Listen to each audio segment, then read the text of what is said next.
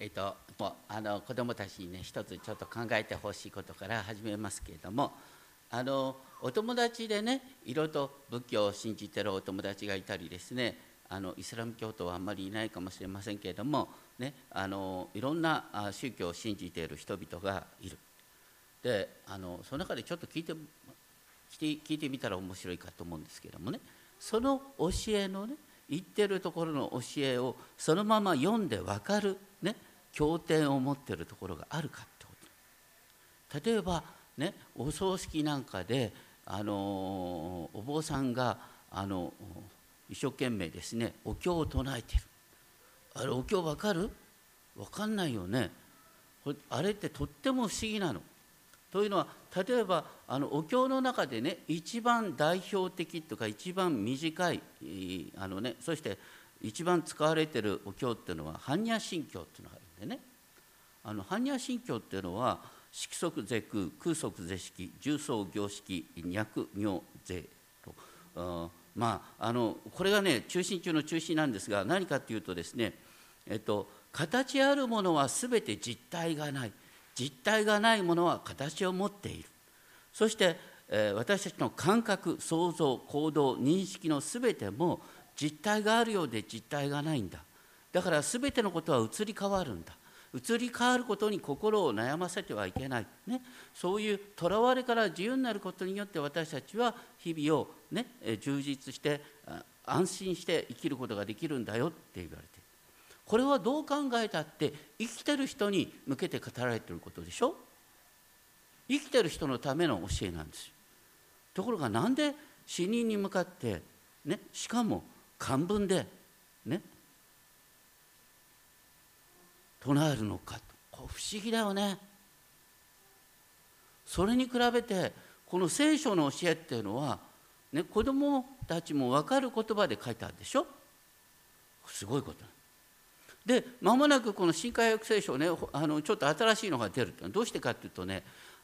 新海約聖書ができたの50年前なんだよ。50年経ったら私たち使う言葉も変わっていくんですそれからあの考えてる考え方ってその時その時のですね流行りの考え方ってなってそれからなんとなくねこう聖書翻訳に影響してるところがあるんです。そういうことを見直す。だからね繰り返し50年ごとにこうガラッと変えて本当にですね聖書は何て語ってるのかって私たちの感覚で分かるように訳し直すっていうのはこれはすごいことなんです。子供でも分かる経典を持ってるっていうことはすごいことなんです。ただねあのイスラム教のコーランなんかもそうなんですけどあのイスラム教のコーランっていうのはあれ翻訳しちゃいけないです原則はね。翻訳したら解説本になるんです。翻訳した途端聖典ではなくなるんですよね。なぜかっていうのは正確に訳すって本当に難しいんです。だから般若心経でも誰かが訳したら必ず批判が出てくるんです。だから怖くてこれはねこう本当に翻訳ですなんて誰も言えないんですよ。あくまでも解説ですとしか言えない実はねこう僕も思うんです。あのヘブル語のねあのヘブル語をやってて勉強してて思うんです。これ本当に翻訳するってのは不可能だなと思うんです。不可能に挑戦してんですよ。それが実は聖書の教えの面白いところ本来ね、ヘブル語がギリシャ語に訳されたっていうのはイエス様が出る200年前ぐらいなんですね。これ自体がすごいことだった。ユダヤ人に向けて書かれていることをどうしてギリシャ語で訳し直すのか。でイエス様もねイエス様の弟子たちも、ね、ヘブル語できるようにギリシャ語の聖書も訳されたやつも用いてたんです。これほどに分かる言葉で語るっていうことが大切にされてる教えっていうのはすごいことです。それは神様が私たちの知性を作ってくださったから、ね、神が私たちの知性を作ってくださったから神は私たちの知性に向けて理解できる言葉で語ってくださる。ただなんとなくああありがたいなっていう気持ちを起こさせるんじゃなくて頭に理解できるようにするってことはすごいことなんです。今日のところですね。あのサムエル記っていうのは本当に不思議なところなんサムエルさん。ね。あの四式っていうのを見るとこの前の四式を見るとねもうひっちゃかめっちゃか、ね、イスラエルの民がなんでこんなわけのわかんないことをするんだよ。でそのね四式からあの次にダビデになるね。ダビデになったらね感動するんですね。ダビデ悪いこともしたんだけどもあのねダビデが書いた最大の遺産というのは何かっていうと詩篇なんです。詩なんです。ダビデの詩ダビデの祈りを見るとこれ本当にね感心するんです。なんでここまでね神様と親しく語ることができたのか。もう本当に最高傑作なんです。ダビデの詩篇っていうのは。ダビデは急にそれができたんですか？サムエルがいて初めてダビデの詩篇というのがあるんです。サムエルがいなかったらダビデってありえない。そう考えるとこのサムエル記このあの混乱した時代とですねダビデを結びつけるこのサムエルっていうのはいかにすごいことかっていうことを本当に分かります。4章の1節2節面白いんですがねサムエルの言葉が全イスラエルに行き渡った頃。面白いね。主の言葉があってんじゃなくてサムエルの言葉なんどういうことかっていうと、ね、主がサムエルを通してみんなが分かる言葉で語った。その理解可能なサムエルの言葉が行き渡った時に神様はペリシテを用いてイスラエルを懲らしめたって話普通はねこうひどい目にあってあの敵の神々に負けてしまったらもうダメと思うんですけれどもでもその前に神様はサムエルを通して神の御言葉を広めてた。だからイスラエルはペリシテ人ねペリシテ人というのは海岸から攻めてきた、ね、民ですけれども鉄の道具を持ってた。このペリシテ人に圧倒されて負けてもそこからイスラエルの新しい回復が生まれるんだよっていうことがここに出てくることなんです。サムエルの前ねこの混乱の時代主の言葉はほとんど聞かれなくなってた。でも神様はサムエルをね少年の時から起こしてくださる。もともとはハンナさんの熱心な祈りがあったね。でサムエルを訓練して神様はサムエルを通して今御言葉を語るようになった。そしてサムエルが主の預言者であるということが全イスラエルに知られるようになった。そういう中で神様はあえてペリシテ人とイスラエルの戦いをね起こさせてそしてなんとあのイスラエルの民を敗北させた。でこの1回目の敗北でですねあの4,000人がですねイスラエルの4,000人が倒れた時にあの民の長老たちは面白いことを考えるんですね。3節で、ね、なぜ？今日我々神の民がペリシテ人に負けたんだろう。何か原因があるはずだ。と思って。普通だったらね「主よどうしてなんですか?」って静まって聞くんですけれども彼は静まって聞こうとしてないんです。パッと「あそうだいいこと思いついた!」ね。何かっていうと、ね、神様の、ね、神様が共におられるという印のですね契約の箱を運んできたらいい。で契約の箱っていうのはねあの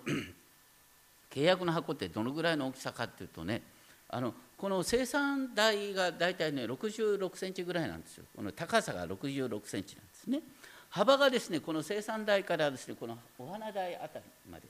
1メートル10センチ幅。ね。あ長さがね、うん、で幅も66センチ。あのこのオルガンをちょっと長くしたぐらいな感じですな、まあ、とにかくその契約の箱その契約の箱には何が入ってた？10階の板が入ってた。ね。10階の板が入ってた。でイスラエルの民はね例えばそのあの契約の箱をね担いでヨルダン川を渡ったらヨルダン川がねせき止められた。とか言ってだから契約の箱があると戦いに勝てるっていうねこう彼らはその思いを持ってた。だから契約の箱を彼らは担いできた。30キロぐらい担いできた。であの今日もねちょっとお祭りのね声が聞こえたりなんかしますがあのこう大体おみこしを担ぐっていう習慣はねどこから始まってるかというとここから始まってるってんだよね。契約の箱をイスラエルの民は担いでたね。それが日本に来るとおみこしになったって話なんですが、まあ、とにかくですねその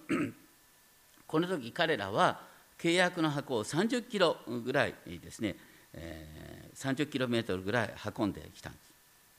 でもねそこのところの書き方が面白い。4, 4章4節。彼らはそこから担いできた。主の契約の箱ね。でも契約の箱なんだよ。とあくまでもね。ここで。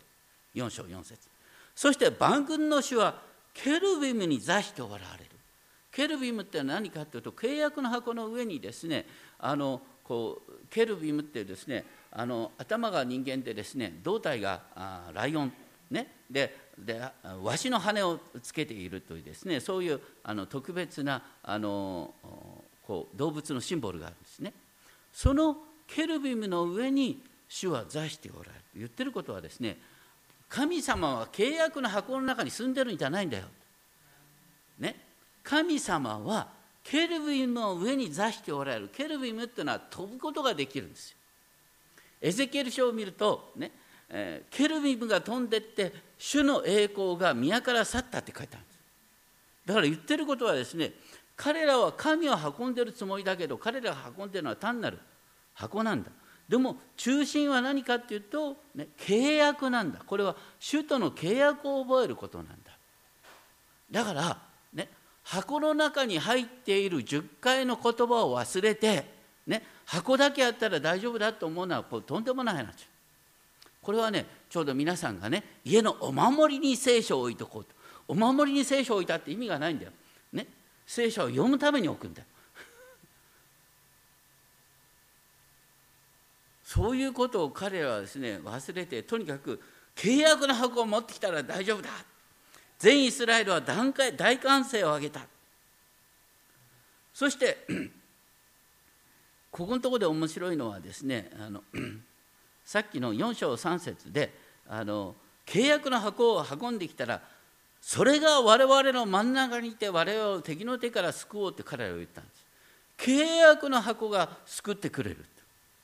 救うのは契約の箱じゃなくて主ご自身なんです。だから契約の箱に入っていることの意味を契約の意味を知らずに箱だけ大切にしたって意味がないんだよってことを言ってるんです。でイスラエルの民はでも契約の箱を運んできたからもう大丈夫だと思った、ね、その時にですねあの、こうどうしようもない息子のあのピネハスとあのですね、えー、何だった。まあ、とにかくこの2人の息子も一緒に来た。堂々と、ね、ホフニとピネハスも来た、ね、最終服をかっこいい最終服を着てですね歩いてた。彼はその威厳にね圧倒されたかもしれないけども。でもねその時にペリシテ人も、ね、それに対して恐れた。なぜならペリシテ人はその前のストーリーを聞いてる、ね、イスラエルの民が契約の箱を運んできた時にヨルダン川を渡って次から次とですね、えー、敵を圧倒したっていう話を聞いてるからね神が来た!神がイスラエルに来た!我々は大変だと言って逃げ場がないからね、うん、本当に、えー、気を引き締めて戦え。4章9節男らしく振る舞って戦えと互いに鼓舞し合った。でその結果なんとイスラエル打ち負かされた。そればかりか4章10節を見ると4章10節の終わりを見るとね非常に激しい疫病によってイスラエルの歩兵3万人が倒れたって書いてあるこれの意味するところは何かというとイスラエルが負けたのはねペリシテ人にやっつけられたっていう以前に神ご自身がイスラエルの疫病を起こしたあくまでも神ご自身がイスラエルを打ち負かしたんだって話なんですでそこで不思議なのは、ね、4章11節神の箱は奪われたこの神の箱が奪われたっていうね発想は本当に不思議なんです。というのはねあのレビキなんか見てるとですね神の箱っていうのは大変なんですよ。あの普通のイスラエルの民がですね神の箱を見ちゃ目が潰れる。目が潰れるっていう表現はないけど見ちゃいけないって書いてあったんです。運ぶんだって車に乗せちゃいけない。とにかく選ばれた祭司がね選ばれた人だけが運ぶことを許されてた。それほどにね主の臨在の現れとして恐れ多いものが契約の箱だった。とは契約の箱がですねあのなんとペリシテ人に奪われるままにペリシテ人に運ばれてしまったって。これはねもう本当にこのレビッカの流れから来るとえそんなことあり得るの？ってことなんです。どうしてですか？どうしてそういうことになった？それは主の栄光が契約の箱から立ち去ってたからなんです、ね、あくまでも主はケルビの上に座しておられるんであってあの契約の箱の中にね住んでおられるわけじゃないんだ。それが面白いところだからこの本当に恐れ多くですね扱うべき契約の箱が異教徒の手によって奪い去られてしまったということは本当にありえないことなんです。でこのホフニとピネハスのですねあの息子の嫁もですね4章22節を見ると4章22節栄光はイスラエルを去りました。神の箱が奪われたから本当にそのように言うのも無理がない。面白いのはね聖書を見ると主はサムエルと共におられた。しかし主は契約の箱と共におられなかったこの時は。ということなんです。でこの契約の箱が奪われるっていうこととですね前回やったあの祭司エリの家庭が滅ぼされるっていうことはセットなんです。なぜなら祭司エリまたホフニとピネハスは何で生計を立したかというとねみんなが契約の箱の前に礼拝しに来て生贄を捧げるからそれで彼らは生活してたで契約の箱がなくなった途端ねあのこの祭司っていうのは食にあふれるわけです。もう食べ物を持ってきてくれる人がいないんです。その前にホフニとピネハスは神の直接の裁きによってあの滅ぼされるんですけど。だからここで言ってることは何かっていうとねどう考えたって本当にイスラエルで一番大切にされてた主の臨在のシンボル契約の箱を異教徒に奪い去らせてそして信仰の原点に立ち立ち返らせたってことなんです。なぜならアブラハムの時に契約の箱はないからです、信仰の原点に立ち返るっていうことがだからサムエル記の中心なんです。本当にこの契約の箱を異教徒に奪われるに任せたっていうことは本当にありえないことなんです。でもここからですね契約の箱がですね実際に、えー、異教徒の間でどういうことをするかっていうことが面白いところ5章の1節2節ね。ペリシテ人は神の箱、ここからね面白いのは契約の箱っていう言葉がななな契約の箱じゃなくて神の箱か主の箱になってくるんですね。なぜならイスラエルは契約を忘れたから、ね、契約の箱が奪われたこれは単なる箱になってる。主の臨在の印になってる。でもこれは主が大切にされてた箱だからこれからね箱自身がねペリシテ人を懲らしめることによってイスラエルに戻ってくるっていう歩みがここに書いてあるんです。面白い。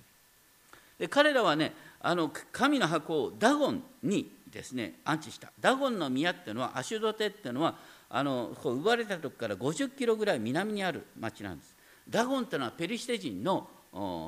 神なんです。ダゴンの宮に運んで安置した。それは何かっていうとダゴンがヤーウェに勝ったっていう印だった。ね。ダゴンがヤーウェを人質にしたっていう印だった。ところがね翌日になってみるとダゴンの偶像が主の箱の前にうつ伏せに倒れていた。五章三節。それはねダゴンの偶像が主の前にひざまずいてるっていう姿なんです。ねペリシテ人慌ててですねそれをまた元のところに戻した。ところが次の日になったら五章四節。頭とダゴンの頭と両腕が切り離されていた。何かっていうと、ね、ダゴンはあ主の前に手も足も出ない存在だってこと。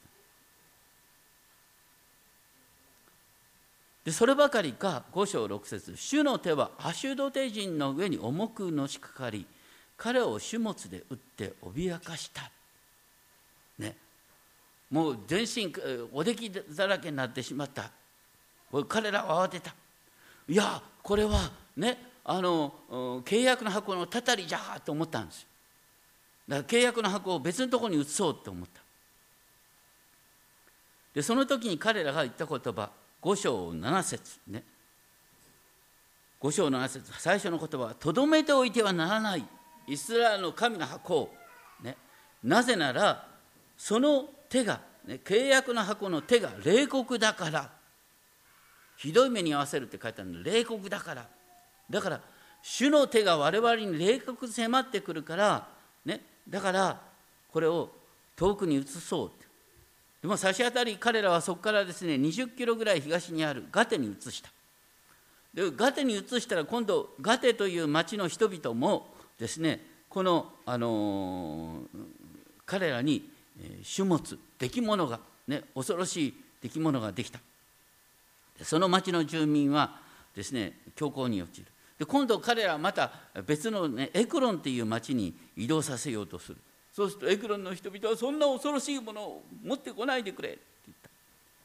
なぜなら5章11節12節。神の手はそこに非常に重くのしかかっていた。死ななかった者も種物で打たれ町の叫びは天にまで上った、皮肉なことなんですけど彼らは勝利の印としてイスラエルの神の契約の箱を持ってきたんですけどこれが彼らにとっての災いの種となったってことなんですね。でそんな中で6章1節。主の箱は7ヶ月もペリシテの野にあった。ペリシテの野っていうよりはペリシテの地って訳した方がいいんですね。何かっていうと神の契約の箱が7ヶ月間ペリシテ人の地にあった。7ヶ月7っていうのはこう完全数でしょ？だから要するに神の契約の箱が7ヶ月ペリシテにあることによってペリシテ人は散々な目にあったっていうこと。を言ってるんですそして彼らは思ったねかつてですねあのエジプトの王パロがイスラエルをねあの解放しなかった時にね散々な目にエジプト人はあった。だからこの契約の箱をですねここのところにとどめておいたら大変なことになる。だからあの丁重にですね契約の箱をお返しする、ね、しかもその時償いをする、ね、6章3節。償いっていう言葉面白い。ね。彼らはペリシテ人はああ私たちはイスラエルの神に対して悪いことをしてしまった。だから償いが必要なんだ。償いっていうのは代価を払うんです。で彼らは金の5つのネズミを作った。なんでネズミなのかって、ね、面白い。4節を見ると金の種物すなわち金のネズミって書いてある。金のネズミと金の種物っていうのがこうセットになってるんです。これはあのかなり確かな想像なんですけれども昔からねペストっていうのがさペストってネズミで伝わる。ネズミ自体じゃないんですけどネズミについてるなんかあのこうばい菌みたいなんですがとにかくですねあのこうペリシテ人を懲らしめたのはこうペストじゃないかってネズミ。だから金のネズミを作ってね神様にごめんなさいの気持ちを表してそしてあのこの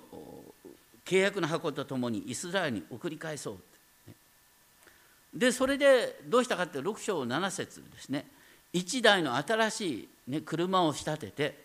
そしてそこに乳を飲ませてる2頭の目牛に引かせた、ね、面白いのは普通目牛っていうのはさあの要するに赤ちゃん牛がいたら赤ちゃん牛の方に帰るに決まってる。ところがこの時あえてですね赤ちゃん牛をですね自分のところに置いて目牛にですね赤ちゃん牛と反対の方向に動かさした。そしたら実際に目牛は赤ちゃん牛と反対の方向に動いていった。それはイスラエルに向けてひたすら歩いていったっていうことなんです。それを通してペリシテ人はこれを通してああこれは確かに主の技であって偶然でも何でもない。主ご自身がねこのあの契約の箱を奪い取ったペリシテ人を懲らしめてるんだ。だからこれは本当にイスラエルに返すべきだっていうことを彼らはそれを通して理解した。6章12節。ベテシェメシュへの道一筋の王子をまっすぐに進んで泣きながら進み続けた、ね、目牛が自分の意思と反対する方向に主によって動かされた。これは何を示しているかというとねペリシテ人の地にイスラエルの契約の箱がね奪いされた時には奪わされるに任してたんです。でも神様はイスラエルを立て直すためにもう一度イスラエルに戻ろう戻戻させようとしてる。契約の箱その時にね主の契約の箱はやっぱりそう言ってもやっぱり契約の箱だから主の臨在の印だから主ご自身が動かすんだ。主ご自身がペリシテ人を使って動かすんだ。主ご自身が目牛を動かすことによって主ご自身がイスラエルに戻ってくるんだっていうことをこれを通して表そうとするんですイザヤ書の46章ねイザヤ書の46章にあのですねあのね諸国の偶像はね諸国の偶像は荷台によって運ばれる。しかしね主ご自身は反対に私たちを背負い導いてくださる方だっていう表現がある。それをさっきの黙想の中で読みましたしあのイザヤ書46章の3節4節ね。私たちが神を運ぶんじゃない。神が私たちを運んでくださるんだ。私たちが神を運ぶんじゃなくて神が私たちを運んでくださるんだっていうのがそれが聖書の信仰だって。体内にいる時から担われており、ね、あなた方は体内にいる時から神によって担われているんだ。生まれる前からあなた方は神によって運ばれているんだ。あなたが白髪になっても神は背負ってくださるんだ。ね。白髪になっても大丈夫よ。神様があなたを背負ってくださるんだからってことですね。私はそうしてきたんだ。なお私は運ぼう。私は背負って救い出そう。ね。これすごい言葉ですね。私たちは自分の信仰の程度によって神が働いてくださると思うんでそうじゃないんだ、ね、神ご自身が私たちを背負い神ご自身が私たちのうちに信仰を起こし神ご自身が私たちを動かしてくださるんだっていうのが聖書の神の姿なんです。でも、ね、この契約の箱がベテシュメシに行った時ですねベテシュメシの住民はこの神によって撃たれた。6章19節。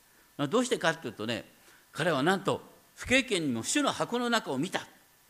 さっき言ったように主の契約の箱っていうのはね外を見てもいけないんです。中を見るなんてやったらこれは神様に対するとんでもない不経験として、ね、レビキの規定から言ってありえないことなんです。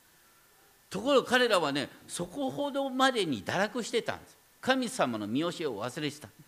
だから神様が懲らしめて撃たれたでその時に彼らは何と言ったか6章の20節。誰がこの聖なる神の前に立ち得ようって言ってでその後私たちのところから誰のところに登っていかれるのか、契約の箱が行く先は神ご自身が今登っていく先なんだっていうことを言ってるんです。だから面白いんですね。私たちが契約の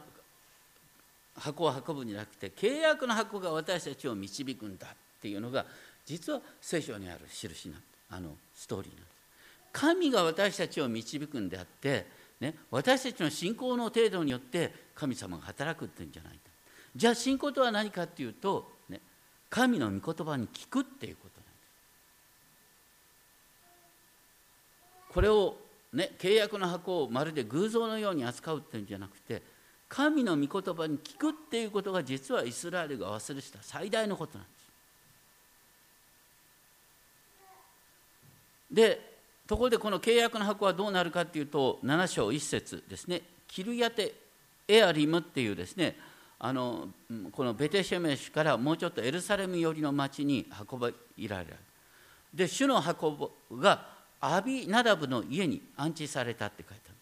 ある。アビナダブの家に箱が置かれたって話は後でですねあのダビデの時に、ね、ダビデは契約の箱をどこから運んだかっていうとアビナダブの家から運んだって書いてあるんです。だから面白いのは契約の箱はイスラエルに戻ってきたんだけども幕屋礼拝は復興しないんです。しばらくの間ダビデが登場するまでですね契約の箱はそのねこうよくわからない小さな人の家にレビ人の家なんですけどそこのところに置かれていたままだった。だから幕屋礼拝は復興しなかったんです。これすごいことです。でこの箱がですねキリアタエアリムにとどまった日から長い年月が経って20年になったって7章2節この20年が何を意味するのかっていうのをこうね調べてもよう分かんない。ね。運ばダビデのところにもう一度運ばれるまでの期間が20年だとしたらちょっと短すぎるような気がする。一方ねあのサーメルが登場するまで20年ってこれもありえない。なぜならサムエルの言葉がイスラエルに広まったっていうのは4章1節にあっててサムエルの言葉が広まったからだから契約の箱を奪われてもいいようになったって話だからサムエルが20年間沈黙してたっていう解釈もちょっと難しいんですね。まあ、とにかく言えることは何かっていうとね契約の箱が戻ってきたから自動的にイスラエルが救われるっていうことはなかったってことなんです。必要なのはね7章2節イスラエルの前科は主を慕い求めていた。主を慕い求めるようになるってことが大切だった。これはあの知識からの流れなんです。イスラエルの民が主を慕い求めると、ね、主に向かって叫ぶと主は助けてくださった。大切なのは、ね、真心から主を求めるっていうことが大切なんです。なんでだから神様が契約の箱を奪われるままに任せまたペリシテ人に打ち負かされたかっていうと、ね、人間というのは残念ながらねあの平穏な時にはねあルンルン気分でいや私の手がやり遂げたと思っちゃうんですけどもねやっぱ困った時の困った時の神頼みってのはやっぱり人間の習性なんですよ。だから神様はイスラエルを徹底的に困らせてそしてあの主を呼び求めるっていう状況を作り出したってことですね。でその時に7章3節7章3節。ねサムエルが再びイスラエルの前科に対してですね語りかける。7章3節。心を尽くして主に帰りあなた方の間から外国の神々を取り除け、ね、要するに彼らは外国の神々を持ってたんだよ。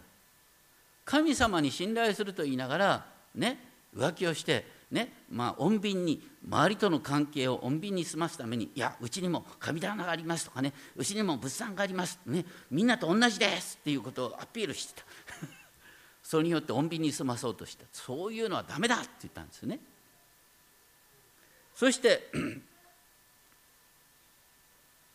ただ心を主に向け主にのみ仕える。7章3節ね。そうすると主はあなた方をペリシテ人から救ってくださるんだよ。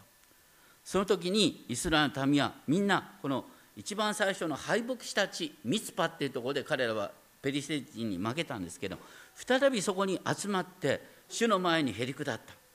その時になんとですねペリシテ人はイスラエルがなんかサムエルのもとにまとってるまとわあのまとまってる。これは恐ろしいことになるかもしれないと言って早いうちに叩こうと言ってペリシテの漁師たちはイスラエルに攻め上った。そこで7章9節サムエルはイスラエルのために主に叫んだ。それで主は彼に答えられた。これはねあの神はサムエルと共にいた。そしてサムエルが主に叫んだ。そうすると主はイスラエルを救ってくださった。これは知識にあるパターンなんです。知識にあるパターンね。叫んだ。そして主は答えてくださった。その時に7章10節ね。ペリシテ人がイスラエルと戦おうとして近づいてきた時主護自身がペリシテ人の上に大きな雷鳴を届かせ彼らをかき乱したので彼らはイスラエル人に打ち負かされた。このね、まあ、普通だったらそのあの戦記物だったら戦いの場面ってもうちょっと詳しく描くんだよ。ところがねサムエルを中心に、ね、イスラエルの民がペリシテ人に戦って勝ったっていうのはこのこの一文しかないんです7章10節しかないんです。要するに戦いのプロセスなんかどうでもいいんだよ。主が勝利を与えてくださるってこと主が天からの雷鳴で勝利を与えてくださった。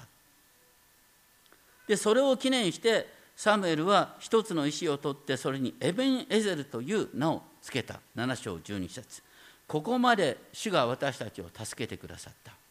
このエベンエゼルっていうのは、ね、私たちあのクリスチャンがよくねここまで主が私を助けてくださったっていう記念碑を置くってね私たちが人生の中でねいろいろと神様に助けてもらった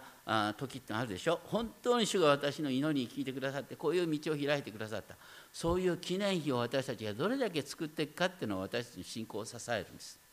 エベンエゼル、まあ、とにかくでその後7章13節サムエルの生きている間主の手がペリシテ人を防いだ。要するにどうしてサムエルの生きて生きてい間主の手がペリシテ人を防いだかっていうと、ね、それはサムエルが主の言葉を語りで彼らがサムエルを通して主の言葉を聞いたからです。でサムエルはどういうことをやったかっていうとねあのごく簡潔にサムエルがやってたことがこう書いてある。それが7章のですね13節ですか？7章13節。めんなさい。7章15節だ。ね。7章15節。サムエルは一生の間イスラエルを裁いた。であのベテル、ギルガル、ミスパってこうとにかくエルサレムのちょっと北の辺りのところをですねこの巡り歩いてた、ね、場所を移動してた。しかもこの時神の幕屋はまだねこう壊されあの立ってないんです。要するにあ幕屋自体の形は残ってたかもしれない。とにかく契約の箱はね別のところに置いたんです。だから契約の箱を中心とした礼拝をまだ復興してないんです。だからアブラハムの時代に立ち返ったんです。アブラハムの時代に立ち返ってそしてサムエルは何をしたかというとイスラエルを裁いた。普通私たち裁くっていうとね裁判をするっていうイメージがあるね。でも裁くっていうヘブル語の中心的な意味は治めるっていう意味なんです。治める。じゃあサムエルをどういうふうに治めたかっていうと単純明快です。それは主の言葉をイスラエルに対して語るんです。主はねイスラエルにこういうことを求めているんだよ。私たちがねこう主に従うということは互いに愛し合うことなんだよ。例えばねあのあの落ち棒拾いができるようにね落ち棒を残しておけとかいろんなこの社会福祉の教えがいると書いてあるんです。そういうことをサムエルはイスラエルに述べ伝えてそして主の御言葉によってイスラエルが従う時に国を安定するんだよって繰り返し、ね、場所を移動しながら、ね、いわゆる巡回伝道者をやったんですサムエルは。巡回伝道をやったけども契約の箱は共になかったんです。だから礼拝儀式よりもね御言葉を聞くっていうことを優先したっていうことなんです。これがね面白い。あの何度も言いますがここのとこになんでドイツ語の聖書を置いてんだ？とね。まあこれが一番かっこいいっていうのもあるんですが これはね1545年のルター役なんです。でね、こう今年は、ね、あの宗教改革500年記念500年記念ね。1517年にルターがですねあの当時、ね、一時的に、ね、カトリックはダメって言ったじゃなくて一時的にカトリックはダメになった、ね、それを、ね、ルターはあのこう教えがおかしいじゃないかって言って抗議をした、ね、そこから宗教改革っていうのが始まってるんですけれどもその 宗教改革っていうとねなんか大体僕プロテスタントって言葉嫌いね。プロテスタントってプロテストするものっていう意味だからね。野党なんだよ。そうじゃなくてもうちょっと責任与党になごめんなさい。どうでもいいんですけどとにかくね国を治めるっていう責任を持たない教会全体を治めるっていう責任を持ったらプロテスタントってじゃなくてね私たちはあのドイツではないプロテスタントって言わずにね福音派っていうんです。ね。いわゆる聖書信仰に立ってないとこも福音派っていう福音主義っていうそれは何かっていうと神の御言葉が教会を導くって考える。ルターがやったことの最大のことは何かっていうと聖書翻訳したってことなんです。それまでね聖書はラテン語で書かれてた、ね、で当時のドイツ人はラテン語を理解できる人は人口の1%か2%ぐらいなんです。庶民はラテン語なんて全然わけも分かんないんです。なんでそういうことになったかっていうとですね聖書は、ね、昔ね読む人によって勝手な解釈がなされてそこからいろんな異端の教えが広まったから、ね、普通の教育のない人に読ませたらとんでもないことになると言ったんです。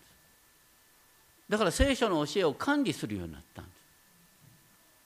それに対してルターは何と言ったかというとね聖書自身が私たちに教えてくれる。聖書はきちんと分かる言葉で翻訳されたら分かる言葉で翻訳されたら私たちをちゃんと導くことができる。羊は羊飼いの言葉をちゃんと判別できるんだってルターは言ったんです。だからルターはこういうことを言ってるんですね。私は免罪符と強硬性に反対したがいささかも力ずくではしなかった。私は神の言葉を伝え説教しそして書いただけである。それ以外何もしなかった。私が眠っている間に御言葉が全部行い成就させたんだ。ルターはね聖書翻訳特に旧約の翻訳はえらい時間かかった。ね。何度も訳し直すんです。1517年の改革の時から。で最終的に完成したのが1545年なんです。だからここの1545年の聖書を置いたでそれからルター訳は何度も訳し直されてる。これね数十年ごとにですね新しい版が出てくるんです。数十年ごとに。今そのままルターの訳読んでる教会なんかないですよ。とにかく新しい言葉でみんなが分かる言葉で繰り返し訳すっていうのがねあのこの私たちの、まあ、プロテスタントって言わざるを得ないんですが私たちの流れなんです。聖書信仰の流れなんです。でそれからねこう賛美歌ってのあるでしょ？こうルターがもう一つやったのはねあの字読めない人がいるんですよ。字読めない人にどうやって教えを伝えるかっていうと歌で教え伝えようとしたんです。だからルタールターがね多くの賛美歌作ってるんです。でメロディーと言葉を合わせるとそれが一人歩きしていくんです。だからルターの宗教科学の基本はね賛美歌っていうけど賛美歌っていうよりもね教えの歌なんです。教えの歌。だからね僕がこうルターの賛美歌の翻訳に一生懸命になるっていうのはそういう意味なんです。要するに分かる言葉で神学的に正しく訳されるっていうことが何より大切なんですそしてそれが私たちの心に響いてそれが私たちの心から神への賛美と変わる。だから御言葉が伝わって賛美が生まれるんであって訳も分からずに人に習って賛美したらいいって話した言葉が神の御言葉が私たちのうちに働いた結果として私たちの中から賛美が生まれるっていうのが聖書の教えなんです。